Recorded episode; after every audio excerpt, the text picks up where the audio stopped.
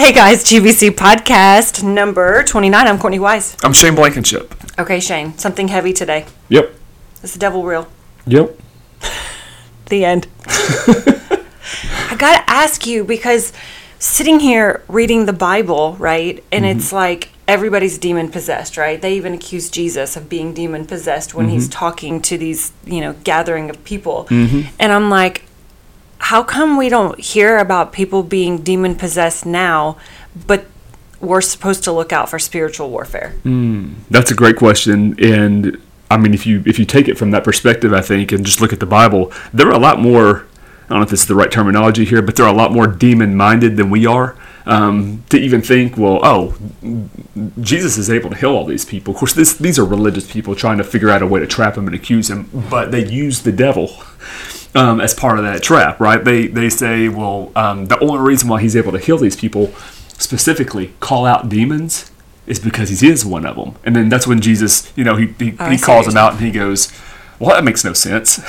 why, if I was a demon, why would I be calling out demons? A house divided against itself can't stand. So that's where he talks about like we would we there would be no unity in that because Jesus understands something. Obviously, he's God. He knows everything. That I think we miss, though, um, and that is the unity that the enemy has. So we we don't hold on to this idea that um, our fight is not against flesh and blood, but against the forces of evil at work in the heavenly realms. Um, w- w- you know, the, the scripture says that, but we don't hold on to it, and we don't. Um, you know, I I think we don't live with that Every day. yeah, just you know that on our minds, knowing that yeah, there really is a war going on, and there is warfare happening. That even though we may not be able to see it with our own eyes, um, and maybe even hear it with our own ears, it's happening and it's real, and it's it's it is a um, it's a daily fight. It's a daily battle. And it's a fight for what?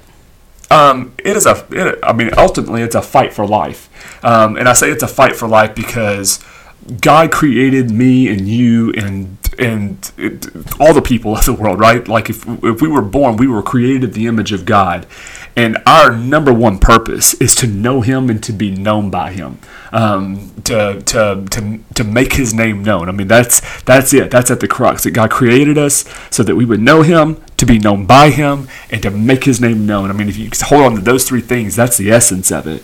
So the enemy is at work to keep you from knowing Him from being known by him and you understanding that you are known by him that's probably more of that being known by him um, more than anything and then making his name known. And if he can keep us from one of the three or two of the three or all of the three um, that's the work of the enemy because that's where life is. Life is is in that relationship with god and so the enemy is bent um, not on gathering worshipers for himself, if you will, but bent on keeping you from worshiping God, from being given over to your Heavenly Father, understanding He's your provider, understanding He's your protection, understanding He will supply all of your needs, understanding that He loves you and He cares for you.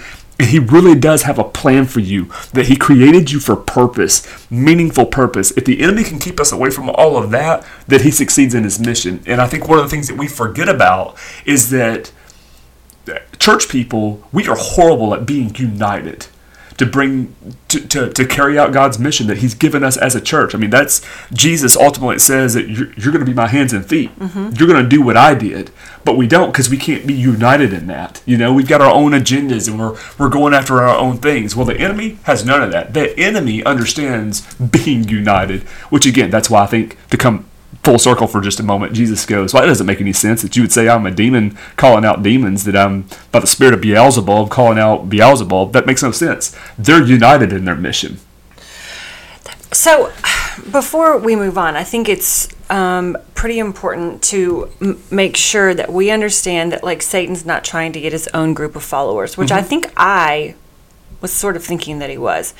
It's not like he wants to have his own church, you know. This isn't like the good church versus the bad church. It's literally like he's keeping us from life, eternal life. Yeah. Um, and and so he does that a number of ways, and I think he does that a lot and, and we said this in our last podcast, but um, you know, as a mom and you're a dad, you know, ha- we we've talked before about how to teach our children to pray, and you know, you wanted us to start with our Father, mm-hmm. and so you know, it's so funny. You, you do it a few times, and the kids start to say like the last word of the Our Father, you know, uh-huh. and so then it just becomes like a thing, and so we've been trying to do that, but I don't.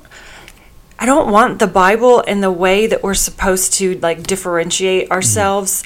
Um, I don't want it to be like this myth- mythical thing. And I mean, mm-hmm. I've been a Christian all my life, and I'm just now at 38 years old, sort of being like, oh my gosh, you know, like I've sort of treated the Bible like something that I can bend to my own my own truth when when I think that's the enemy telling me that that's okay. Yeah. Um, well, I think that's definitely the enemy telling you that it's okay when it comes to bending it for your own truth, you know, and making it work for you because that's not the gospel.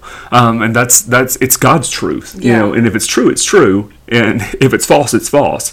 And with God, there is no in between, you know. Yes. It's either truth or it's a lie.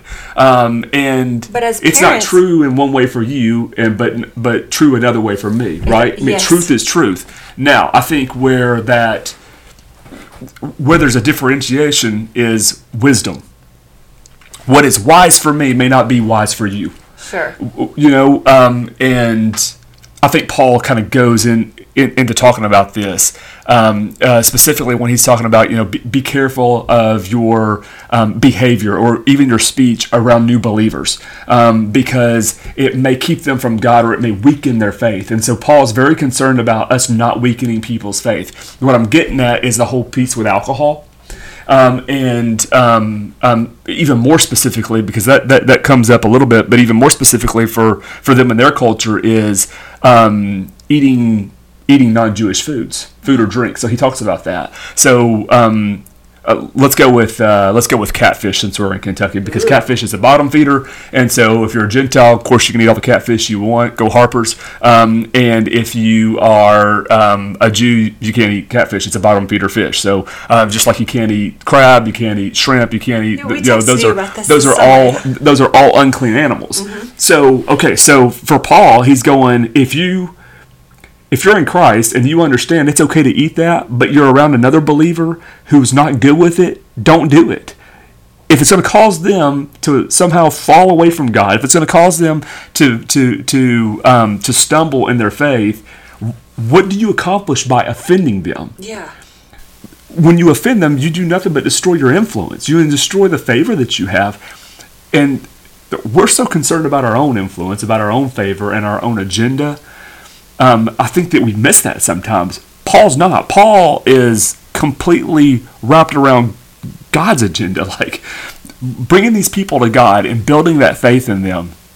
So he says, "Hey, let's let's not let's not destroy that." Um, so so I think so when it comes to wise, you know, it's not illegal, right? It's not it's not that it's Right. not true or false to come back around to this. Um, you know, it may be completely okay for me to have a glass of bourbon um, because I'm not an alcoholic Right. but it may not be good for a recovering alcoholic to have a glass of bourbon, even though he's now a believer. Um, even though there's there's nothing illegal about it. There's nothing you know when it comes to truth or or lie or whatever. It's got nothing to do with it. But it may be unwise for them because it could cause them to relapse and fall back into an addiction that they've worked so hard to get out of. Right. Does that make sense? Totally. So it's not that it's you know it's so that that's where I, I talk about you know the truth piece. So.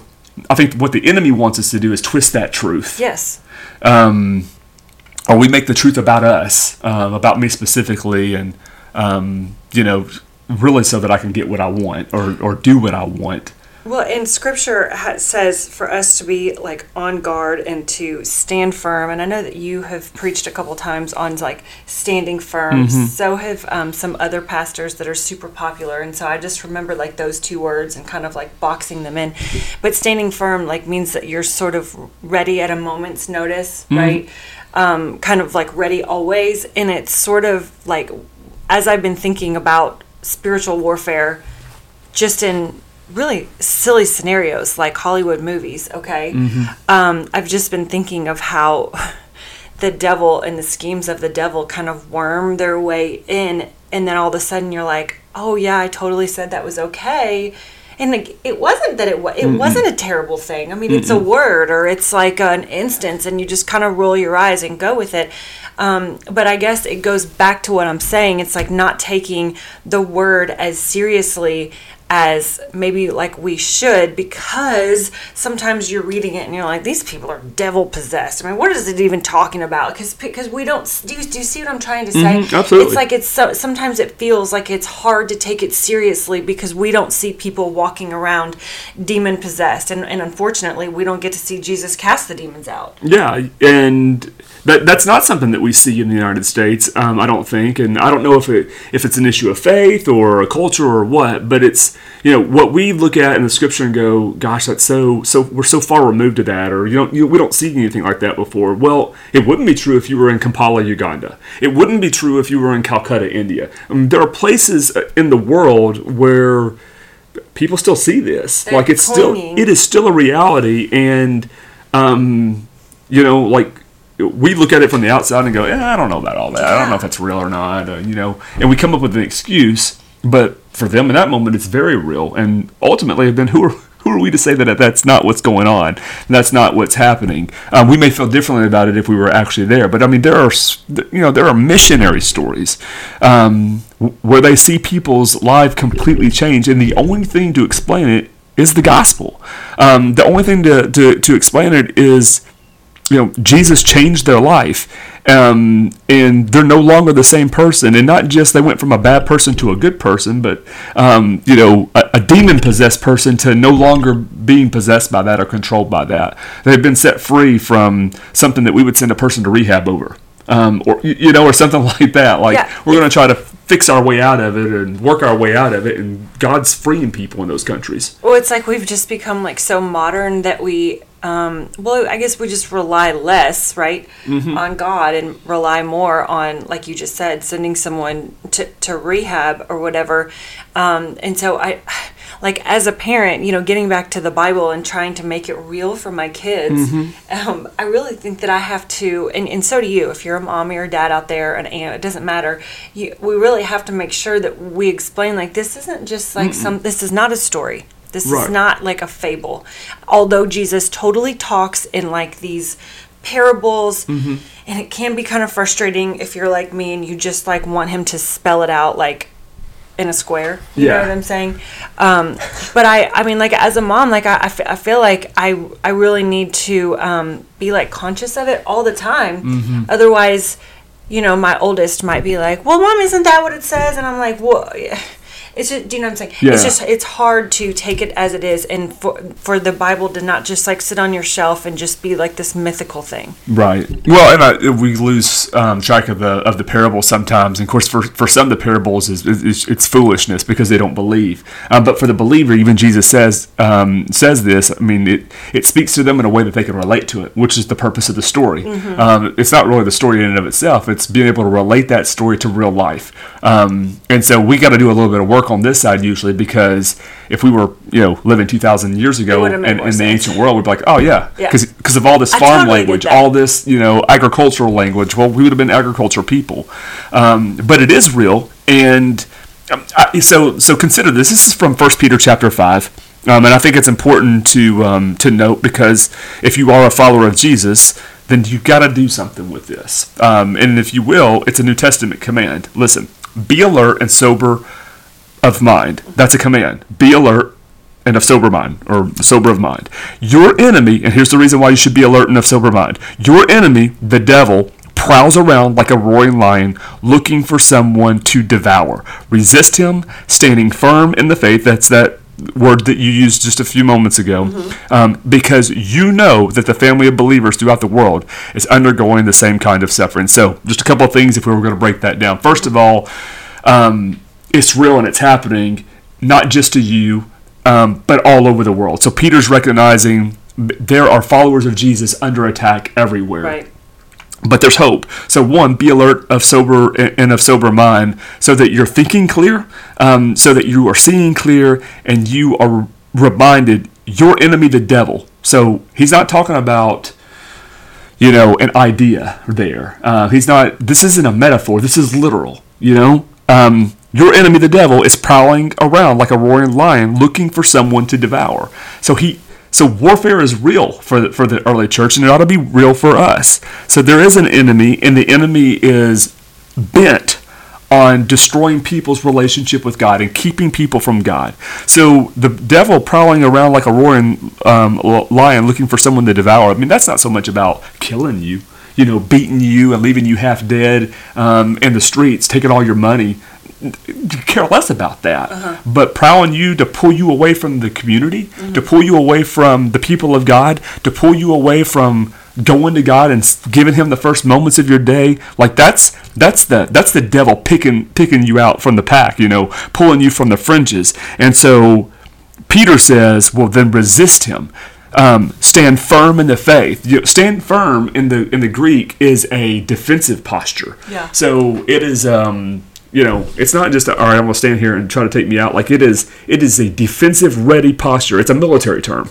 Um, so, but, but he even goes so far as to tell you what to stand firm on: faith. Yeah. Um, and and and then you know you think about Hebrews, and and the author of Hebrews says it's without faith it's impossible to please God.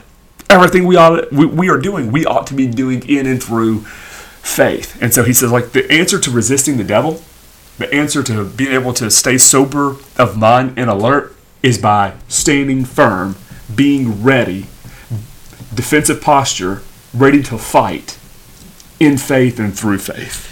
Well, you um, made me think of something. Um, I think a sermon. Well, you pulled it up for us a couple mm-hmm. minutes ago. I think it was in May, mm-hmm. but you talked about um, like being separated from the flock, and then you used the word disengage and disconnected. And if you can remember those words in in your daily life, like that's the perfect. If you're out on the fringes, if you're sort of disengaged and disconnected from, like you just said, the community, that's like the your target. that's yeah. like the number that yeah. like like you have to be aware that that's where you are. Maybe you started drinking again or maybe you started texting that girl again that you shouldn't or you've fallen away from the mm-hmm. church. Like that's really where the, I mean, the, he's not going after. Which I mean, he's going after everybody. I mean, you you, you said that already. Yeah. But I think it's easiest to find somebody that's been disengaged or yeah. um, what's the other word, disconnected mm-hmm. or separated from the flock. So I wanted to share with you those notes. And then you said um, of sober mind, and it made me think of the scripture that says like God will always give you a way out mm. um, when you're being tempted, mm-hmm. and like I, I was just thinking, well, if you're not on guard and if you're not being sober, like that discernment sort of gets muddied. Absolutely. And sort of backs up to what we were saying last week about keeping your vessel clear, so, you know, like your arteries clear so that you can hear the word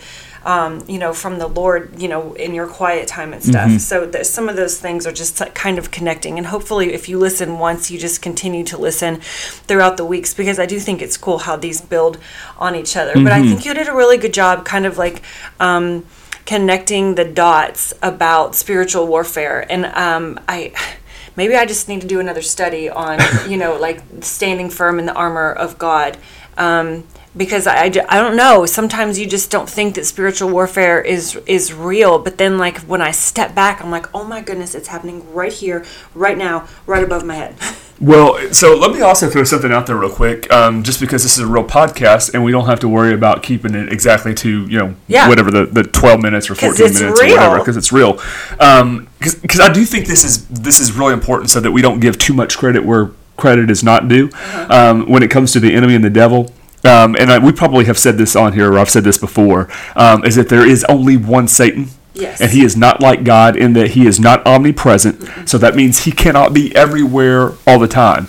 So that means if he is here in this room, although we cannot see him, somehow fighting against us, he is nowhere else in the world. He's only here. Right. Um, if um, so, so he's limited in that. And he doesn't know your thoughts. Doesn't know your thoughts either. So um, you know, God knows knows our thoughts. He knows our heart. We see that in Jesus all the time. The enemy does not. He cannot read your mind.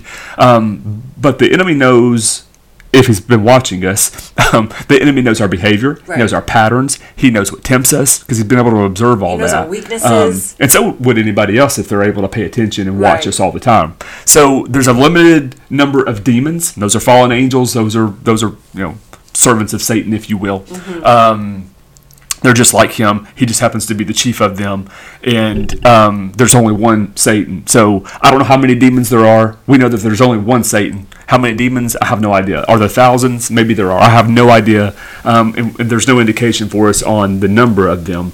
Um, so that that's limited in scope. And I think here's another important thing.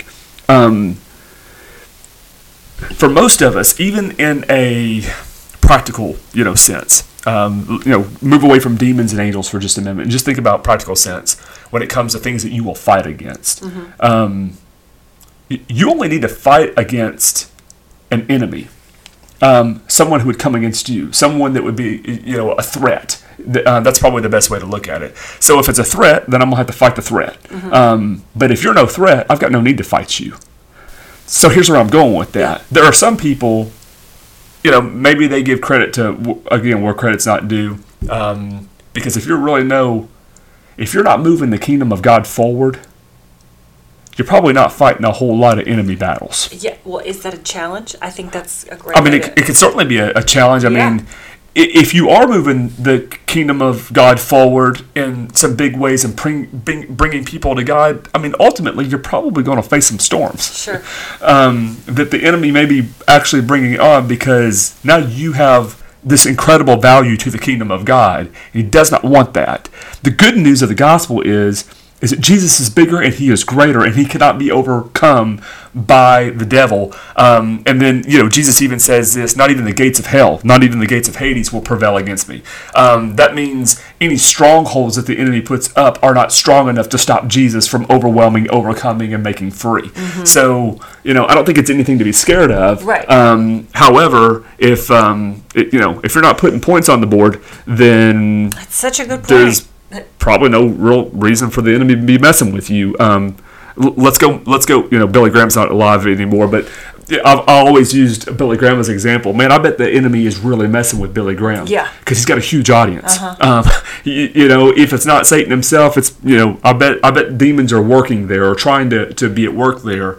Um, all the more reason to be you know sober of mind, be alert, you know, stay in guard. Which I, you know, from what I know about Billy Graham, he did an incredible work with that. Mother Teresa and on the streets of girl. Calcutta. That's our girl, Um, Mother Teresa. yeah, you, you better know that she was encountering it. Um, Yeah, has stories sure. of it. The Sisters of Charity have have real life stories of of of you know fighting against demons, if you will.